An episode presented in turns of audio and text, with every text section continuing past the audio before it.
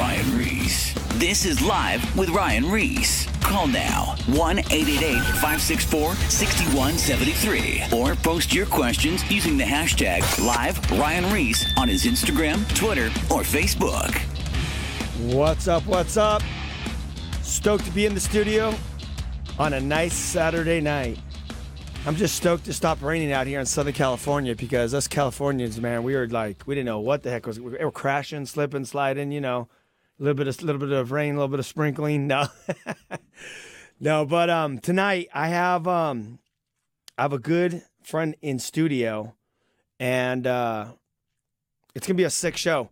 He's a professional, was a professional boxer, and now he runs a ministry. And um, he's out of uh, where are you out of? Well, we're living in Knoxville now, from Atlanta originally. Okay, Ebo Elder. A lot of you guys know him. I know we're on a lot of Calvary stations from uh, LA to New York City, so a lot of people know you. Yeah. You've been around. You've done evangelism. You've now you're writing a book. You got a lot of cool things going on. So, you know, if uh, if you have someone that has was into boxing or anything like that, we're gonna actually be having a cool story told tonight on the radio. So I would suggest right now you text them, tell them to tune in to Live with Ryan Ries on our app at the Whosoever's app, or you just go to the Whosoever's website. This is a live video cast, so it is going to be sick. But before we get to this story, I got to call my friend in Alan. He's out in New York City, and I know we're on stations through New Jersey, New York, and all up upstate New York. We're going to be out there for a conference in a couple weeks. So I'm going to patch my boy in Alan from Calvary Chapel Old Bridge, and we're going to hear a little bit about this conference because we want you guys to invite your friends, your family, come one, come all. We want to pack the place. So let's go ahead and patch this in. Alan, are you in? Are you on the air? I'm in. You are in. You are plugged in. Hey, so I just heard you know Ebo. Yeah, I definitely know Ebo. All right, he's in studio right now. So, Alan, what's up, man? Uh, how's it going? so Alan, we're coming out to your guys' church. you are. Tell, tell us about this. So it's called the Vertical Identity Conference.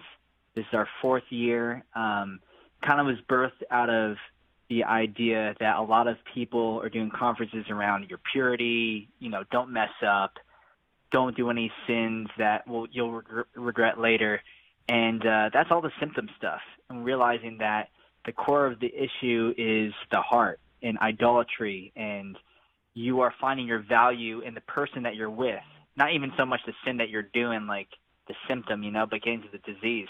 Right. And so it became so wildly popular with having no name bands, no name speakers, and we still got like 800 kids to these outreaches. Um, so it was sick. And then last year, one of the highlights for me is um, a kid that grew up in our youth group. One of the kids that, if you saw his stuff on Facebook, strung out on drugs, just into weird stuff, you would never think that this kid would ever come back to church. And he came and he accepted Jesus and it's amazing, and that's why we do it. So we're excited to have you guys, Ryan, Austin Carlile, April 5th and 6th, Calvary Chapel Old Bridge in New Jersey.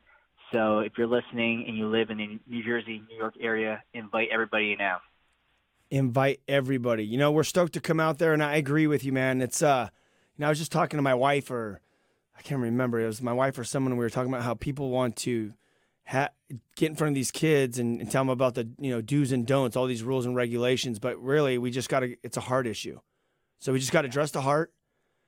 Let them know that God loves them. He has a plan for them, and if they can find their identity in Him, not rules and regulations, but in a relationship with the God of the universe, and he reveals himself to you, well, dude, right there, everything changes. If the God of the universe encounters you and, and basically fills you with his Holy Spirit and you understand that he is real and you encounter his love, and then he starts to lay out his plan for you, you're never going to go back. You're going to slip up here and there because we all make mistakes because we're all sinners saved by grace. But literally, if we, could find our identity in God and know that He exists, that's when everything changes. And then you don't have to worry about all the do's and don'ts and the, you know, sleeping with girls and the pornography and all that stuff. Because if you love God, you're going to do everything in your power to follow Him and not go down that route. So I am stoked to be a part of this um, conference. And you know, if you guys don't know, if you're listening, you got Austin Carlile, who's the lead singer of uh, the band of Mice and Men. He's toured Warped Tour for years and years. I mean, they, he's toured with some of the biggest rock bands. Right before he stepped down because his health, he was on tour with Slipknot and Marilyn Manson and Korn and uh, and their and their band. So he's uh, he's no stranger. He uh, he definitely has a he's a millennial himself, and he definitely has a voice with this younger generation. He just came out with the I Am Second film not too long ago. It just got released, so you can check that out. But he will be out there, so this is going to be an awesome opportunity to invite people that would um, never go to church. Maybe because he has such a large reach, there's a lot of youngsters that do know of him. So bring them. This would be a great opportunity to say, hey, the, the former lead singer of Unmiceman, Austin Carlile, is going to be hanging out in New Jersey at this event. So they can invite their friends and their friends, and this would be a rad night for them to come in and, and hear the gospel in a cool way and uh, then just see what happens. And I'll be there too. So it's just going to be awesome, man. And, you know, a lot of you guys know that we do tour the public high school system uh, year round um, around the world now, but we've um, we're actually heading out there. We're going to be hitting some schools, hitting some churches, and um, just being at this conference. So I'm I'm also excited to to be able to come and hang out and hear the stories. Just hear the stories of what's going on in in these guys and girls' hearts and their minds and what they want to do, and hopefully, um, God, not I don't. It's hopefully, God will encounter. God's going to encounter them when we're out there, and I'm excited to be a part. So, hey, uh, what what website can people go to to find out the details? They can go to tiny.cc slash vertical identity. Find the details. Come out, hang out. It's two days, right? Yep, Friday and Saturday, April 5th and 6th. It's going to be on. All right, man. Well, thank you very much, man. I'm stoked you got married. That's awesome. Get to meet your wife and all that good stuff. Miracle. Miracle. That's a, that's that's a story for another time. It is. It is, man. That's awesome. All right, guys. Thanks a lot. All right, brother. Love you, man. I'll see you soon. Same. Peace. All right. All right, man. That's great, man. Is that cool? I love Alan. What a what a good brother, man. Love him. I know, man. So I went out there and I was on this little tour, and uh, or I was out there for the Bridge Fest. You know, they do that every year. Yeah. And he's like, "Yeah, man. You know, thinking about getting married." Or yeah, no, he's like, "I like this girl." I'm like, "Cool, cool. Where's she at?" So he tells me the whole story. See her, and then next you know, I get a, you know, I think I got a text or I saw a photo. He's getting engaged. It was just like, bam. It was like quick, Quick. you know. But once you know, once you, You know, know. she's the one, You know. you just do it. That's right. So this is my question, Ebo Elder. What the heck have you been up to? When's the last time I seen you? Man, last time I saw you, well, we've seen each other here and there. Yeah. But the last time We kicked it. When's the last time we kicked it? Yeah, dude, that was um uh January uh February of 2000, I think 10 at the uh, Packing House Redlands men's conference with the guy, the Navy SEAL guy. We had Sonny there, Brian Brodersen.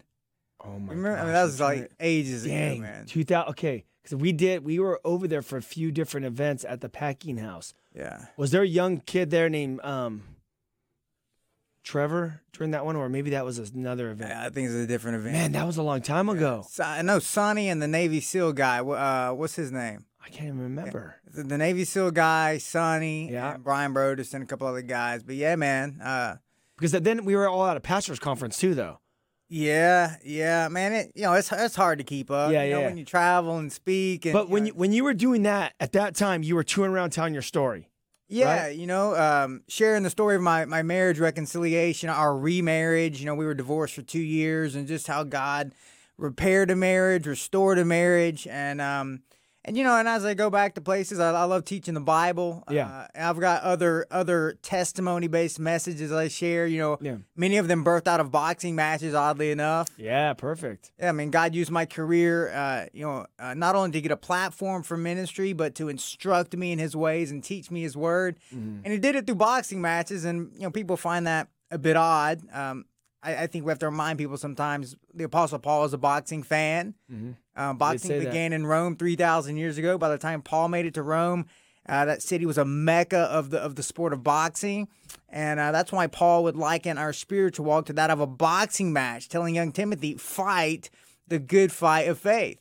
And he would say, you know, I don't, I don't shadow box like a boxer punches the air, but I live my life with intention and purpose and intentionality. You know, so Paul's a boxing fan. Um, so yeah, he used my career, man. Yeah. And then when I when so you were doing that, but then also during that time, like we just kind of disappeared. I think I started touring and you started. You were touring, or you moved to another church or something. Yeah, you know, man. You were kind I- of moving around for a while, right? Yeah, we, we lived in Georgia for a while. Uh, served on staff at Calvary Chapel Heartland. Uh, moved to L.A. Uh, served on staff at Calvary Chapel La Habra. Oh no way. Yeah, and then back in 2013, we moved to Knoxville, Tennessee. I was on staff at Calvary Chapel Knoxville for about four years. So, you know, when you're on staff at a church, you know, I had a lot of responsibility, a lot of things going on at Calvary Knoxville, and um, that limited my ability to, to travel. And uh, and then uh, about two years ago, um, for a lot of reasons we could go into and probably be a beneficial thing to do, but Yeah. I I knew it was time to step out of ministry. I had some counsel from uh, a couple really important people in my life and my wife as well, the, the most important person in my life, Yep. To uh, to take some time out of ministry. Uh, you know, ministry at that time became, I would say, ministry became my God. You know, and I needed some time to just kind of refocus my, my life around the most important thing, and that's a relationship with Jesus, man. And uh, in doing that, the Lord, about a year after we decided to kind of step out and just seek the Lord, um, about a year later, the Lord l- clearly led us back into ministry. And to be honest, man, the last year or so has been the most fruitful ministry of my life. And I think it's God just rewarding getting our focus back on the thing that really matters, and that's our relationship with Him. One hundred percent. Yeah. Dude, this is okay. This is gonna be awesome. I, I can't wait to hear this whole story because Yeah. you know there's a lot of people, you know, and myself. I'm in full time ministry, and it could get very easily. You could um, you can get derailed or sidetracked. Um, maybe God sometimes wants you just to step down, or maybe He wants you, you know, get more into it. So there's there's different there's different um, views of the ministry.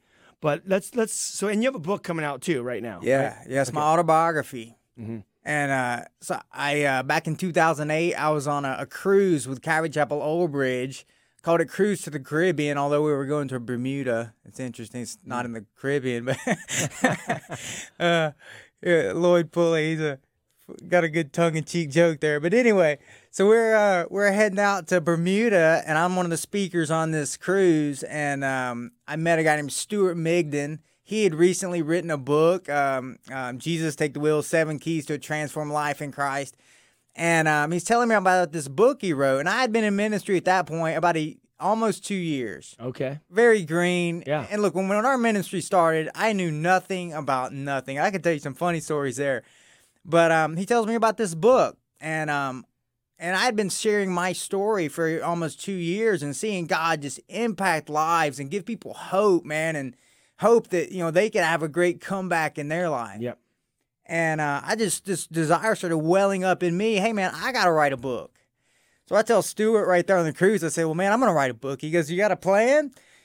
I said, uh, well, yeah, I'm gonna go home and I'm gonna write every day, all day, and I'll have it done by Christmas. And he Yeah. goes, yeah, but writing a book's pretty hard. And you know, I'm thinking, who is this guy, Ernest Hemingway or something? You know, he, you know, what does he know? And uh, sure enough, uh, it took me about ten years to write. Ten years. 10 years. Look, I've, I've put more into this book than my entire boxing career, than, than anything else in my life. This Yeah. book has been the most difficult thing I've ever done. And because it's an autobiography, man, I'm digging up things in my past that Yeah. were, you know, painful, Yeah, you know, uh, uh, childhood, you know, uh, abuse and just manipulation and just uh, control and and then you know through my teens and my dating my high school sweetheart, getting married at 18, divorced, two years of divorce, just a wrecked, you know, just some difficult things. So digging all that up has been tough, but um, but I know this book is going to give hope to people. Uh, that that you know they can come back from depression, they can come back from divorce, they can come back from defeat, they can come back from bankrupt, you know, whatever. whatever. God has a great comeback in store for them. One hundred percent. All right. Well, you're listening to Ebo Elder. Um, okay. Well, let's let's give some people some of this taste of this story so they can get out and, and get this book. So so you grew up where? Yeah, I grew up in uh, near Atlanta, Georgia. Um, you know, my dad he uh, he always wanted a, a son that would fight. Uh, wanted wanted a son. Didn't think he could have any more children after my sister was born seven years earlier. Um, but uh, but lo and behold, I, I I came into the world, man. And when I did, uh, I had tons of problems, complications at my birth. Uh, no soft spot like babies have. So doctors had to perform a rare surgery, and they told my dad that um, they weren't sure if it would be successful, but if I lived through it, I could never play contact sports. Really? Yeah. Wow. And um, my dad's been wanting to break rules his whole life. So, three years old, soon as I could stand up well, he put gloves on me and started teaching me to box. No way. And uh, yeah, and you know, so um, childhood was tough, man. Um, my dad wanted me to be a champion badly, so he spent a lot of time, you know, uh, just you know pouring into me, teaching me how to fight, making me fearless. But um, but I, I dealt with a lot of abuse uh, from him and just uh, control. During, during that during that training time. Yeah, I mean, honestly, it started you know the very earliest years I can remember, and went to a you know uh, early adulthood, Mhm. and it came a time, you know, a, a very difficult time that I just had to, um, uh, you know, Matthew eighteen, how to handle when a, a brother sins against you. Yeah. You go to him, you make your you know uh, appeal. Anyway, I went through that and just um, anyway. So a lot of a lot of things growing up, man. Just doing manipulation and pressure and just control and uh, my dad, you know, I had a, a, uh no fuse when it comes to anger, and um, so we dealt with a lot going on, man, and it was it was crazy. Early years were crazy. When did you? Uh, so what what year did you get into boxing? Was it like high school or, or even earlier? Well, you know, I- I started learning the sport at At three. three, you yeah, know, but- five years old. I told my pre-K teacher I want to be a championship boxer. You know, it was just ingrained in me. You're gonna be Yeah. a fighter, Yeah. and then I was gonna be on every Wheaties box in America, and you know, so on and so forth. yeah, Um, for sure. That's the dreams. Yeah, and so I was a little boy dreaming of it. And, Yeah. uh, but my first actual fight was at 10 years old, uh, Georgia State Golden Gloves. I So you were in it, dude. That's sick. Yeah, and you know, I um I trained to win, but I never trained to lose. Yeah. I never prepared to lose. I, I, I, I, I feared failure so much. I struggled with fail, failure because, you know, it was ingrained in me to earn approval through accomplishment. And that if I wasn't the champion, if I didn't win the fight, if I didn't accomplish the task we were going after, that I was I was a failure. Yeah. And I felt that. That's heavy at ten. Yeah, man, it's heavy. So I, I go into the ring, and l- lo and behold, we didn't know it at the time, but I fought a guy with 42 fights. My first fight, his 43rd fight. He was the reigning national champion uh, in the silver gloves, where you can start at eight years old. And I fought Troy Goodman for three one-minute rounds. It was a it was a war like no other war. I bet. Two 10-year-olds just going at it, and um, but I lost the fight, and it crushed me, bro. It crushed me. I, I go back to my seat. I remember vividly. I go back to my seat and I was just horrified that I had let everybody down. All my neighbors that came, my parents, my Everyone's friends. there. Yeah. I failed everybody. I was a failure. And, uh, and you know, I, my identity was based upon what I did, Yes. not who I was in Christ. Yes. I didn't know that yet. Yeah. So I was I was crushed, man. I remember Evander Holyfield was there. Uh, What? He was the reigning cruiserweight world champion, on the verge of a world title Wow. um, he came over and sat me on his lap, and he's sitting there holding me, and he can tell I'm just destroyed. Yes. And he says, he says, Ebo, he says, I lost my first four fights, and it crushed me. But my mama said, I told my mama I wanted to quit, and- my mama said, uh, I won't let you quit until you win a fight. And then when you win one, you Then you make can quit. call. Yes, Dude, right. that's You can actually quit if you pretty want. dumb. Yeah, and, and and and I looked at Evander and uh and, and I was given this hope that this world, this champion, had also lost. Yeah. you know. Huh. And I looked at him. I said, Evander, I said, you know, Mr. Holyfield, I'll be back in two weeks. Well, two weeks turned into two years. No way. I was crushed, man. Yeah, yeah, I was yeah. paralyzed by fear of failure, Yeah. and uh, and, and I just, man, I felt like such a just a, a, no better term than failure. Yeah. So I, I was out of it for two years. Evander wins the world heavyweight championship two years later, or a year and a half later. I remember we had a parade for him in Atlanta, Georgia, and uh, I knew we couldn't miss the parade. It's painful. I, I never spoke of boxing again after that fight. Yeah, you probably didn't want to see it or see yeah, it, just don't get it away. hear it, just Yeah. keep it away from me. And then when Evander won the title, there's that parade, and I said, "Man, we we got to go." So me and my dad went. We're sitting there. We watch him go by, and he saw us, and he pointed at us, and he goes, He goes, Ebo. And uh, I just remember I was just blown away that, that Evander, you know, remembered me and it was crazy. And um, I looked at my dad and I said, Can we go to the gym? I'm ready. And that fired you up. And that fired me up, man. Now, I saw I saw a man that overcame huge odds as a small heavyweight to win the world heavyweight title, and a man that you know worked hard and prepared and and, and was rewarded in it. You know, so that's when I I got back into it. Well, the book already sounds great. Yeah, it's, it's a good one, That's a man. great story. It's a good one. Okay, so then uh, when did you end up meeting uh, your wife? Yeah, so uh, my wife and I actually knew each other in elementary school. Yep. First, second, third, and fourth grade. Um, you guys are old school. Yeah, old school, man, going way back. Uh, and then uh, first day of 10th grade, I didn't see her during middle school or ninth grade. But uh, first day of 10th grade, I was sitting in geometry class, and uh, she walks in. And uh, when she walked in, man, I don't know what it was. I, you know, I don't know if it was Tractor beam. love at first sight, lust at first sight, whatever. A little bit of both. A little bit It's of all both. good. That's right. Probably more lust at first sight, but uh, yeah, I was like, man, I, I, I told the guy next to me to get out of that seat, or I'll I'll throw him out of it. Yeah. he comes in and sits down next to me, and uh, yeah, we started talking and dating soon after that. Um, dated all through high, high school, went to both proms. All together. high school. yeah. I mean, but man, we had, dude, we had a rocky relationship. I mean, it Yeah. was it was on again, off again. You've seen um the Notebook, right? Mm-mm. That that that movie, The Notebook. I know it, but I- yeah, yeah, it. yeah. It, it's a good. if I saw it, I wouldn't say I said it on air either. Okay, so yeah, you know, I just took I'm into I'm into a good chick flick, I guess.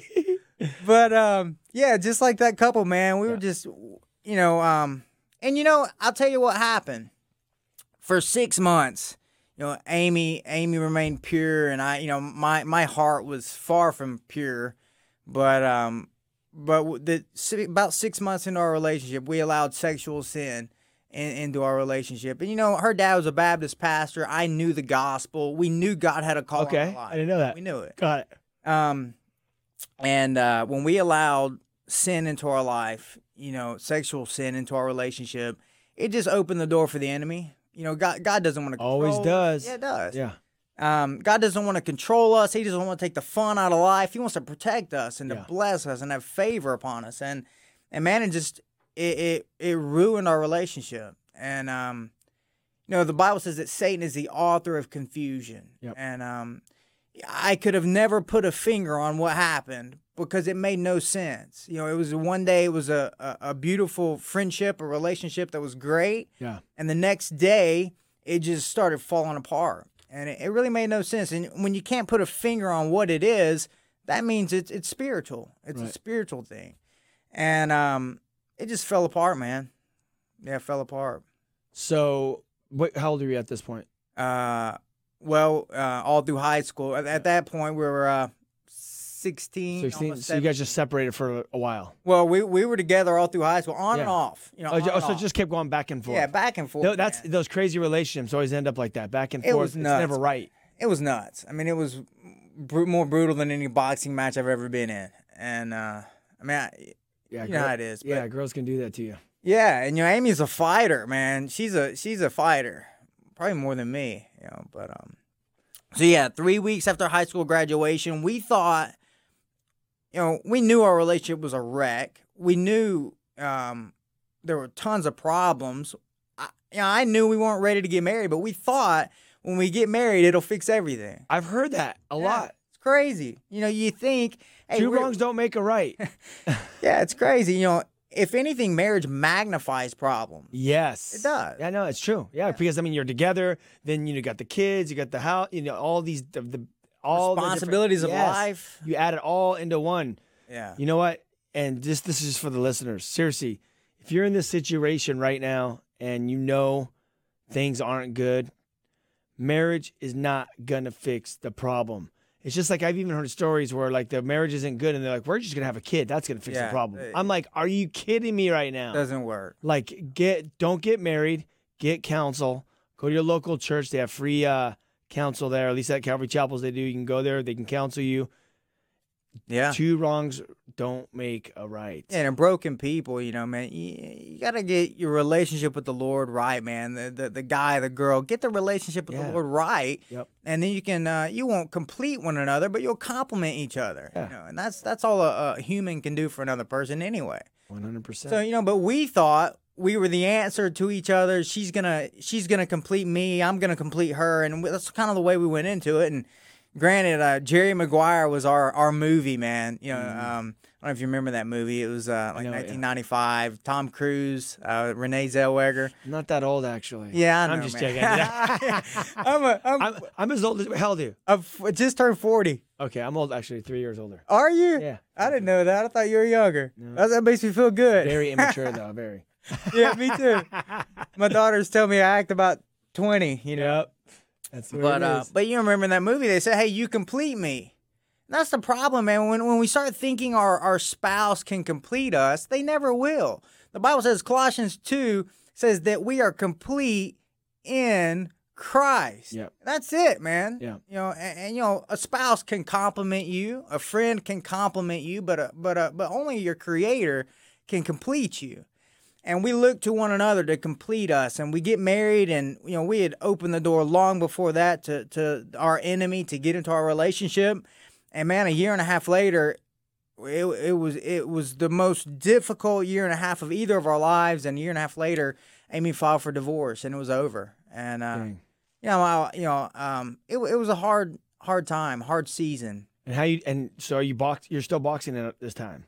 yeah you know i mean it's hard You're to trying keep, to get your head straight. yeah i mean it's hard to keep anything in your life going well Yeah. when your life is chaos. Yep.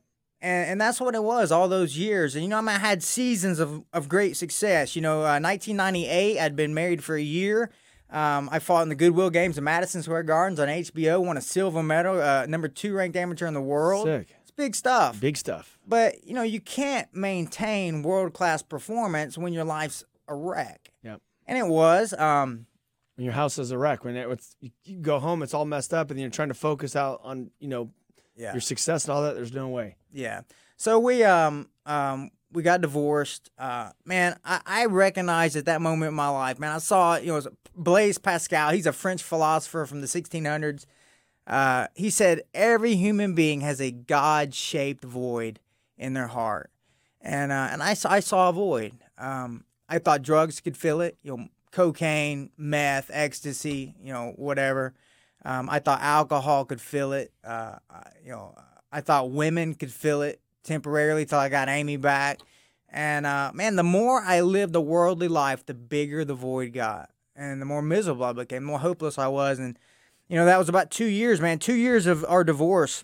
And those those things do fill for a little bit. It's temporary. Yeah, I mean, you you're like you feel this emptiness. You smoke a joint, and you're like, oh, feel great for like an hour, and then once it starts wearing off, you got to smoke again to fill it, drink more, use you know, girls just like Yeah, and then you got consequences. Yeah, Big but consequences. oh yeah, you get so many consequences, and then the one girl's not enough, or the the, the weed's not enough, then you got to go to coke, or you know, it's just like everything just grows. That's why that void, Yeah. that hole gets bigger and bigger and bigger. And you know, I, I'm thankful that God allowed it to get bigger. You know, because I know a few people. If I, you know, I can I can think of a few people off the top that they've got enough band aids to cover a mortal wound. You know, they keep Mm. putting a band aid on it, keep putting a band aid, and they never run out of band aids. And that's we a have, bad we, place have, we be. have one one minute left, so Yeah. So you know, um, I ran out of band aids, and uh, the drugs didn't satisfy, the alcohol didn't satisfy, the women didn't satisfy, the accomplishment, the world ranking didn't satisfy, the money didn't satisfy. And uh, I got on my knees in my living room one night, and I cried out, but not to Jesus. I cried out, man, if I, if I could just get Amy back into my life. And I found her uh, that night. She refused to even see me, wanted nothing to do with me, told me to go home and get out of her life. And I sat on the side of my bed. And we probably ought to pick up in a moment with the rest of this. Yeah, I want to cut it short. okay. But um, yeah, man. Anybody listening on the radio tonight, you might be going after this or that. It'll never satisfy, man. Uh, Jesus Christ, a relationship with our Creator is the only thing I'm convinced that can satisfy. One hundred percent. Yeah. No, you know what? This the story is very relatable, and I guarantee you there is many, many people. How many people are like chasing after that girl or the success and that are caught up in the drugs and the alcohol? So relatable. So when we come back in two minutes, we're gonna finish up the story. More Live with Ryan Ries coming up. Everything all right? Call now 1 888 564 6173 or post your questions using the hashtag Live Ryan Reese on his Instagram, Twitter, or Facebook. Uh, I think I speak for the entire administration when I say whoop-de-doo.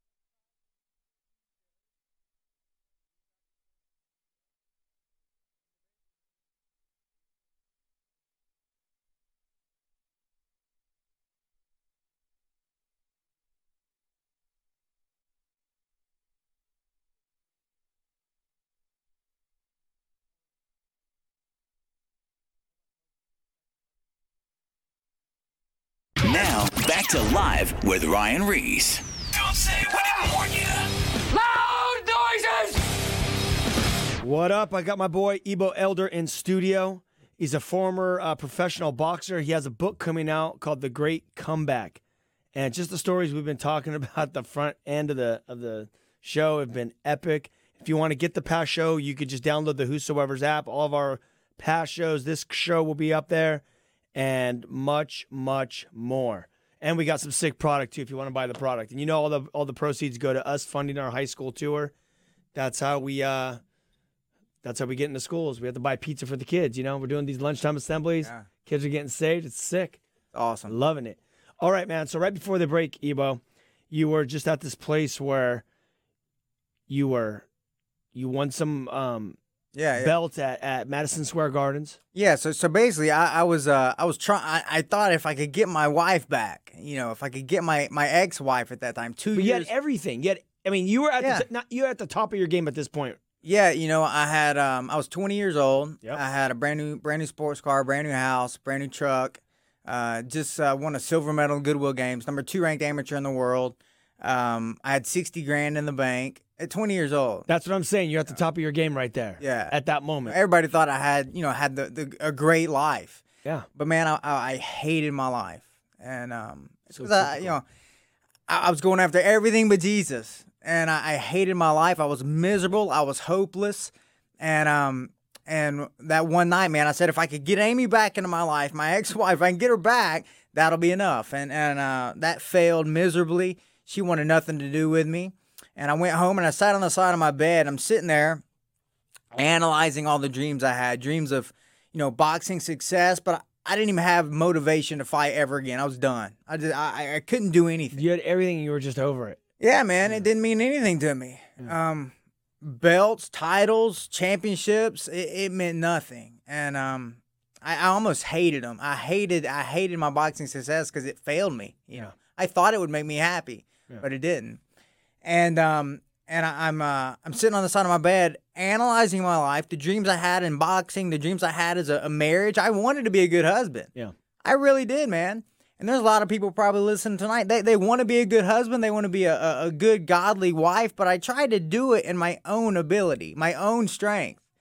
And I, I failed. And, uh, and, uh, so I'm sitting there and, uh, thinking about the kids, man. We picked out the names for our children in high school. Dang. I'm imagining, you know, taking them to a playground. how, how many names did you pick? Uh, we, we had a lot of names, Yeah, yeah, but, okay. you know, so we, we didn't use all of them. but uh, but I'm sitting there and uh, I knew those kids would never exist, man. I, I knew they were just a, a, a pipe dream gone bad, Yeah. and I I really wanted to die. So I, I reached in my nightstand. I had a, a 40 caliber Glock in my nightstand, Dang. and I, I put it to my head. I'm sitting there with it to my head, and I was ready to end it, man. And I start, I, I pulled the sa- uh, trigger safety, and it was about to go off, and I heard a, a small, still voice, and as clearly as more clearly than we're talking right right Yeah. now, uh, I knew it was God, and He said, "If you don't quit, I'll do what you can't do. If you don't give up, you know, if you don't, if you don't throw in the towel, Yep. if you just turn your life to me, I'll uh, I'll repair all you've lost. I'll give back what the worm has eaten, and uh, and I'll bless you beyond your wildest imagination. And that night, man, right at that moment, hope. And you knew back. that you knew that was God because you I grew up it. in the church, right? Yeah. I mean, you, I mean, you knew that there was a God and He existed. Yeah, exactly. You know, from an early age, man, I was I was eight years old. We were barely church attenders, and I Yeah. told my parents I'm going to get baptized. They said, "Why do you want to do that?" I said, "Because Jesus wants me to." Yeah. I I believe I trust I believe from very early on, but I walked away from you Yeah. know, God and Like a lot of people listening. squandered it. You know. Yep. But when he told me that, man, he said, "If you don't quit, I'll do what you can't do." I knew I I, I had faith. God gifted me with faith, man, and I I knew God was going to do something. And um and that night, you know, I wish I could say it was a black and white radical conversion. It wasn't. It wasn't a, a Damascus Road experience. It was the beginning of beginning of a process, you know. And I started taking steps towards Jesus, and uh, and He began to work in my life. Um, it wasn't long after that I, I did go back into boxing, and and you know eventually earned a number five world ranking, uh, three championship belts, um, uh, appearance on the reality show The Contender in 2006, and Sick. and uh, so God did a great thing there. And uh, pretty soon after that, he began to work on Amy's heart. And you know, the girl that had given up and um, and thrown in the towel on our marriage came back into my life. We got remarried. Uh, April will be uh, 18 years remarried now. Congratulations. Yeah, Amazing. and uh, and he gave us those kids. So we got we got Those Matt- kids? Wait, how many you got? We got four. one out there. Yeah, one's out there, but yeah, we got Maddie, Abby, Gabby, and Addie. No, are you kidding me? Yeah, the dude. names. Yeah, hey, so you got four girls and they all sound the same, right? yeah, that's So, right. you know, I got triplets. too, yeah. You know what they're called? Their real names? Uh, Evelyn, Lillian, and Sadie Lynn. Oh, that's great. Wait, why don't we do this to ourselves? I don't know. I don't know. Man, that's sick, man. Yeah, but man, you know- So wait, wait, hold on, really Yeah. quick. So how? uh, So how old are they? What's the This age? is my 15 year old Abby, okay.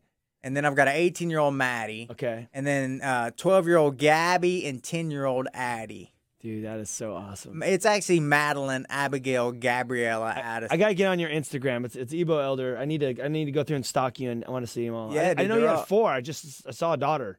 Yeah, yeah, yeah. I got four, man. Just like uh, Philip, the uh, evangelist, he had 4 prophetess daughters. He did. Yeah, That's yeah. amazing. okay, so you got married. You had these beautiful daughters, and then you got caught up because we have about twenty minutes left. You got Yeah. you were you were in full time ministry. I want I want to really talk about this because obviously we're pointing everyone to your book, The Great Comeback, which is going to have the extended version. But I think it's crucial that we do talk about this moment in ministry yeah. Because this is a this is a big deal. Yeah, you know, you know, the book, man, the book is going to show people that they can come back from depression, they can come back from near suicide, they can come back from divorce. That, you know, God, they can come back. They look to Jesus, man, they can come back from anything. Anything. Nothing's too much. You're never too far gone. Look, if, if God can save a guy like me, Forty to the head with the Glock about to pull the trigger. yeah, he can save anybody. A- And uh, and that's what this book book is going to show people and, and be a great encouragement and a great give people a great hope. Um, but you know, so we we we're in boxing. Me and Amy get back together. We get remarried. Uh, I didn't give my life totally surrender my life to the Lord until a couple years later, into 2003. God called me right after that back into boxing, January 2004. ten months later, I'm the number five ranked lightweight in the world. Crazy stuff, That's right? amazing. For a guy that grew up on a gravel road in Palmetto, Georgia, right? A little white runt, right? You know, doing the so yeah, it's crazy, but it's the way God works. Yeah. But you know, I and then a few years later, my wife surrendered her life to the Lord, and you know, and then into two, you know, we go on a reality show in 2006, and life is just going 200 miles an hour. What people don't realize is we came into this remarriage with a ton of baggage. And it was never addressed biblically or ministered to. We were never, I mean, we had deep wounds that were just, you know, that wrecked us. Yeah. And neither one of us ever addressed them because we, our life was going so fast, they never had time to surface. Like by the time they started to surface and problems arose, we were moving somewhere else. We were off on another adventure. We were signing another boxing contract or going to another church to speak, or you know, it just got crazy. Yeah. And um, you know, you so you fast forward um, from 2007 to 2017, 10 years later, Wow. this this machine gets going. It's like a snowball, and you know, you can lose track really, really easily. And what I did, man, I started to forget John 15, 5. You know, I'm the vine, you're the branch. He who abides in me and I in him bears much fruit, for without me you can do nothing. I forgot that if I About wasn't him. intimately connected to Jesus, nothing else mattered So you were just basically uh, busy out doing ministry, but not spending that time with the Lord. in the Word, Yeah. studying, going through through, through CDs or or whatever, like Yeah. audio, and just like spending that time listening. Yeah, you know, and, and just growing to know the Lord better. You know, we never reach a finish line in this life, you know, and, and I, I just, I got so caught up in the busyness of life and the busyness of ministry and, and problems in my marriage. You know, we had moved to Knoxville and life began to slow down for the first time in, in years. And when it slowed down, problems began to surface.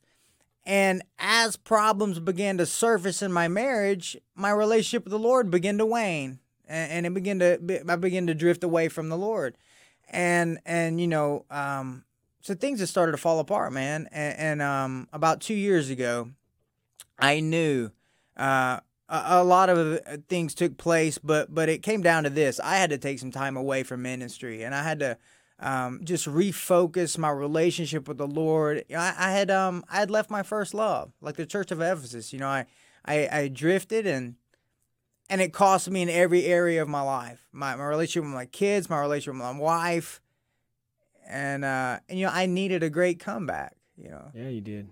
And um Crazy. so I stepped out of ministry, no more travel, um, um, no more serving on staff at Calvary Knoxville. And uh, it was a hard season, man. I went from one week, you know, speaking to a you know a congregation of a thousand people and the the the glamour that comes with that, you know, and that was the, that was the mind, you know, just it was an unhealthy mindset. But I, I left that platform. A week later, I'm digging footings by hand for a construction contractor that hated my guts. Yeah. and uh, the Lord, hey, the great thing is, man, the Lord used that to, to humble me Yeah. and to break me. You know, there's there's blessedness in brokenness. And, and I I had uh, I had like allowed pride to creep in and uh, and I had drifted from the Lord. So anyway, uh, about a year of being out of ministry and really focusing on we, me and my wife did some intense counseling uh, with, with a, uh, a doctor in, in Michigan online counseling intense man and it was a tough tough season I mean bruh you know my boxing matches YouTube Ebo Elder versus Courtney Burton I had a broken jaw bleeding kidneys swollen shut eyes that didn't mean that wasn't anything Compared to this. compared to this. And um, but I tell you, man, the Lord did a great thing. Um, the greatest work in my life took place uh, uh, uh, less than two years ago. So when he, because I want you to talk about this, but so when you disconnected, because there's people now that are listening that are, you know, um, the ministry that you were doing became like an idol, became like a god. Yeah, Um, jobs can become like your idol or your god or Yeah. just different relationships and different things, and anything that's in front of a relationship with Jesus Christ it's idolatry. then it, it's an idolatry. So it's an idol. It's like Yeah. a, it's like a false god that you're you're basically worshiping. That's right. So just because someone's not in ministry, this could relate to anyone that their job is taking up their time, and it's anything that's getting in between the relationship with Jesus Christ. Yeah, i i anything. Anybody. And you know, it can even be something good. It can be a gift of God. It can be go- something God gave you.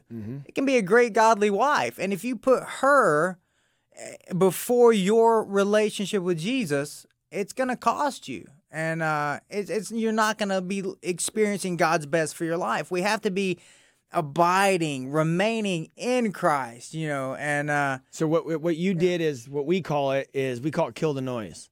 yeah. You basically killed the noise.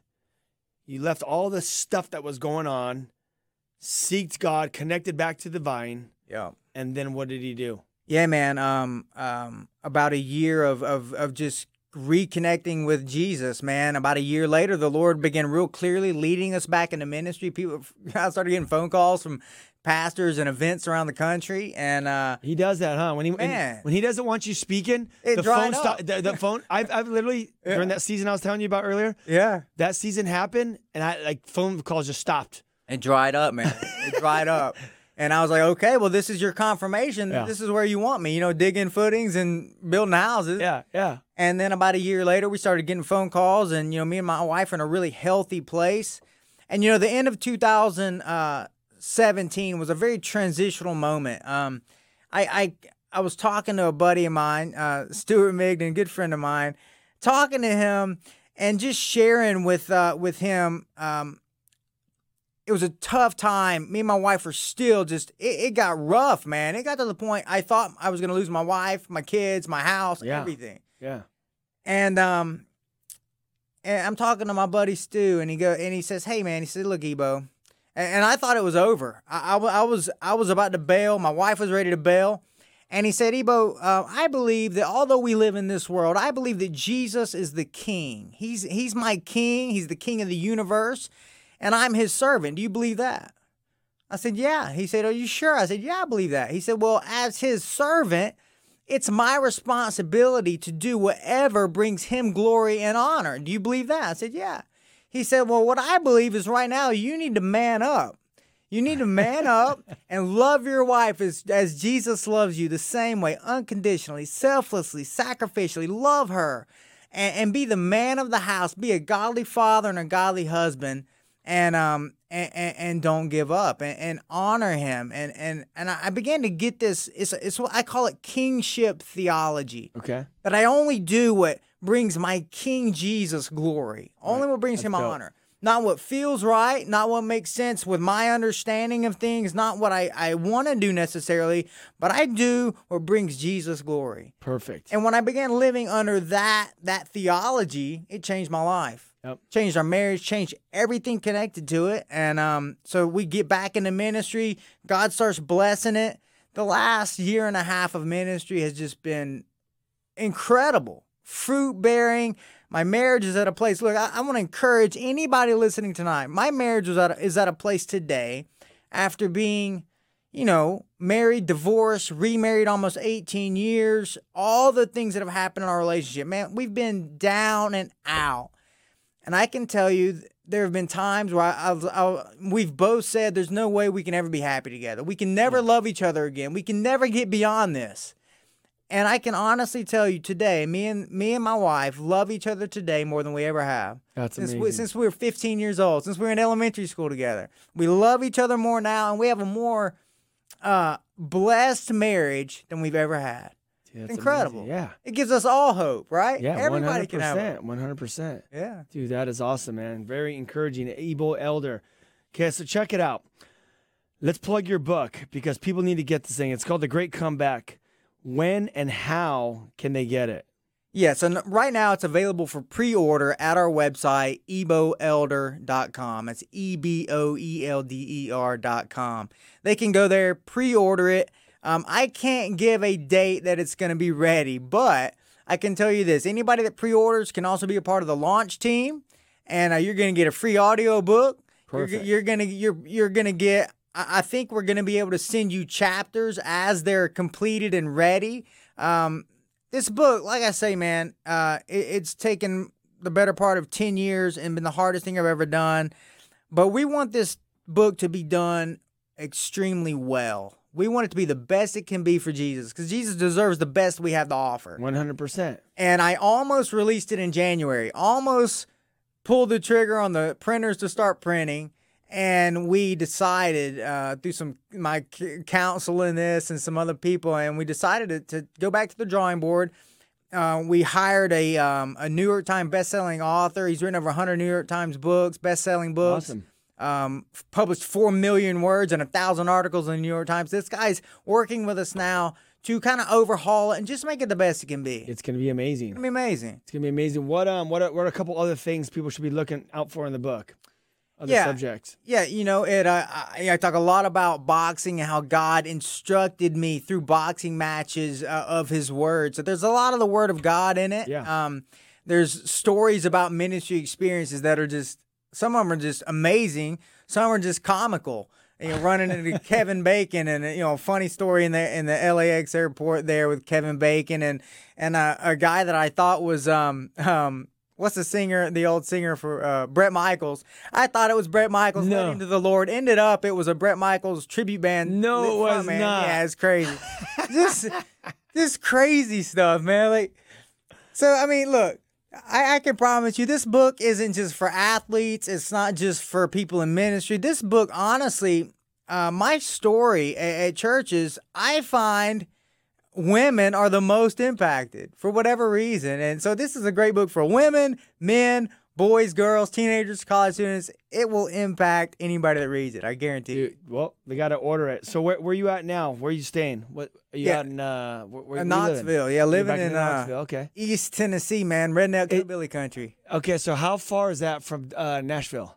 About three hours. About three hours? Yeah, We're gonna be out there in Nashville. I'm gonna come see you. You should man. bring your girls to come party. We're doing a party out there um, on uh, what is it? Uh, May 10th. Um, we're doing an outreach in Nashville, Okay, and it's for all high school and middle school students. dude. If I'm in town, I'm down, man. Yes, awesome. that will be Yeah. sick. Tell your tell your group over there, whoever wants to come out. Bring a crew. it's gonna be it's gonna be on, man. So that is awesome. So are you touring around speaking? People just go to your website or contact you through your, your Yeah. Yeah, they can contact us through the website. You know, I, I'm actually in town. I'll be at uh, New Venture Christian Fellowship in San Diego in the morning for both services there. Okay, perfect. Um, uh, God's really, man, He's just opening doors. You know, getting a lot of ministry opportunity, a lot of men stuff, a lot of Sunday morning services, a lot of youth stuff. Uh, and man, you know, I'm seeing God reward my dependency upon Him. You know, it's a genuine look. Jesus said, "Blessed are the poor in spirit." Yep. Blessed are the people that don't believe in themselves. Yeah. Is essentially what that means. Yeah. We believe that we, we, we, we can do all things through Christ who strengthens us, not not ourselves. And I, I've just uh, seen God really bless brokenness and humility before Him. So yeah, traveling and speaking, man, evangelism, Bible teaching, and all, um yeah. and, love it, man. And and you know, not not just behind the pulpit either, man. In the streets, Yeah. You know, doing. you're, you're the real deal. I know you. I, I've hung out with you. You're uh, you're level headed and you're going for it, and that's that's what we need, man. We need just people that are just uh, that love God, that head to the cross every day, Yeah. that are poor in spirit. You're right. You know that's funny when you said that. My my my grandma gave me that verse when I was uh, I don't even know six or seven years old. Blessed are the poor in spirit, for theirs is the kingdom of heaven. Yeah. It's it's cool the way you just broke it down because that really just hit me. Because yeah, it's not about you can't get caught up in the ministry. You can't get caught up in like what you're a part of. You can't get caught up because God could take that all away. Clearly, what we heard your And story, He will. and He will very quickly. He doesn't need you. He doesn't need me. He's in the business of getting ordinary men and doing extraordinary things with them. Yeah. And there's a there's a million billions of you know ordinary men that He can use and women. Yeah. And uh, it all comes down to that that need for Him, knowing we can't do anything without Christ, and we need to be um, filled with the Spirit and just deny self every single day, and always be connected to the vine. we have to always be connected to Him, and that's the as we're connected. That's when He pours out that Spirit, the Holy Spirit, the torrents of living water Yeah. into our life, and that is the power That's right. that's in us, that works in us and through us, um, to reach people. Yeah. Yeah, you know, I'm convinced that God is much more concerned with conforming me to his image and me being dependent upon him and and in sync with him in relationship with him than he is my comfort. Yeah. My my comfort, you know, God God has a work to do in my life and through my life, and He's not interested in making me comfortable in the process. I, I can make it difficult if I want to, or I can just yield to Jesus, man. I can say, Lord, So not my easier, will, huh? Your will be done, and, and then it's a really f- blessed process. It's easy, man. We have we have about two minutes left, but I, I want to hit that. Thy will be done. You know, a prayer that I like to say, tell God is just like I always say, not my will, your my not my will, your will, and I do mean that. I'm just like I'll do whatever you want me to do. Yeah, Like I really don't have a, I don't have an agenda. I just know that like God's put this desire to reach people, so I'm just like wherever you want me to go, yeah. I'll go. Whatever you want me to do, I'll do. I have no agenda. I just have this burning desire to go out. And I just know when we show up and we speak the truth, the good news, the gospel, people are getting saved. But every day, not my will, thy will be done, God, your will. Uh, yeah, that's that's the battle, man. Battling our tendency to to want our will, to want what we want in the flesh, you know, and just battling, you know, murdering the flesh. Yep. What it's about. I love that in uh, in Romans. uh, Mortify Jesus' the flesh. flesh. I love it. Dude, That's, that's, all we got to do, man. So uh, that's a verse that, uh, I know. Oh, you know that? I love it. I was going to say, because no one ever knows that verse because it's only the King James. That's right. But mortify, man. I, actually, I was listening to Papa Chuck the other day, and he was in Romans, Mortify. and there's a couple other mortifies in there that I was like, that's a good verse too. So I got to I got to look that up. good stuff, man. We got two minutes left. Oh, I thought we already had two minutes, but um, okay, that's sick, man. Well, um, so now what's what's up with your daughters? What's uh, what's their deal? Yeah, man, I, I've got great daughters. You know, the Lord's blessed me, and you know that's what I try to tell people. A lot, you know, we have this this culture that feels like God is wanting to take the fun out of life and Yeah. give you rules, and you got you have to. F- and certainly there are there are parameters to life that God gives us, but it's it's to bless us and, and to uh, instruct us to bring Him glory. Yeah. You know, God, man, He's blessed me with my awesome daughters and an awesome wife more than I could ever imagine. And, and, you know, and it's grace because I deserve death and hell. That's what I deserve. Believe me, I don't want what I deserve. Yeah. I want the grace of God. uh-huh. And, uh, and, and, you know, he pours his grace out, his compassion, is brand new every day, man. And I need it. And you know, here's the thing. So Jesus, he, he called the religious leaders of his day hypocrites. The word in the original language means an actor. They were actors. They acted religious. They acted all holier than thou, but inside they were full of full of some pretty wretched stuff. Yep. And the and the truth is, we just have to be real. We have to be real with one another, real with Jesus. Look, I know that that Ebo is a wretched dude, but in Christ, I'm a new creation, man. Boom. You know, Yep. he renewed, he renewed, regenerates me. I'm a new creation in him. And you know, I I have sinned, but I'm not a sinner. I'm a new creation in Christ, man. I get to walk in a newness of life, as Paul would say. And that's for all of you guys that are listening. This is the end. Walk into that.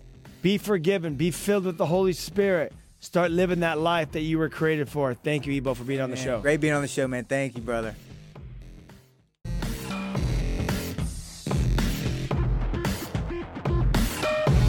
This has been Live with Ryan Ries. To connect or find out more about Ryan, click on ryan-reese.com. Check us out next Saturday at 9 p.m. for Live with Ryan Ries.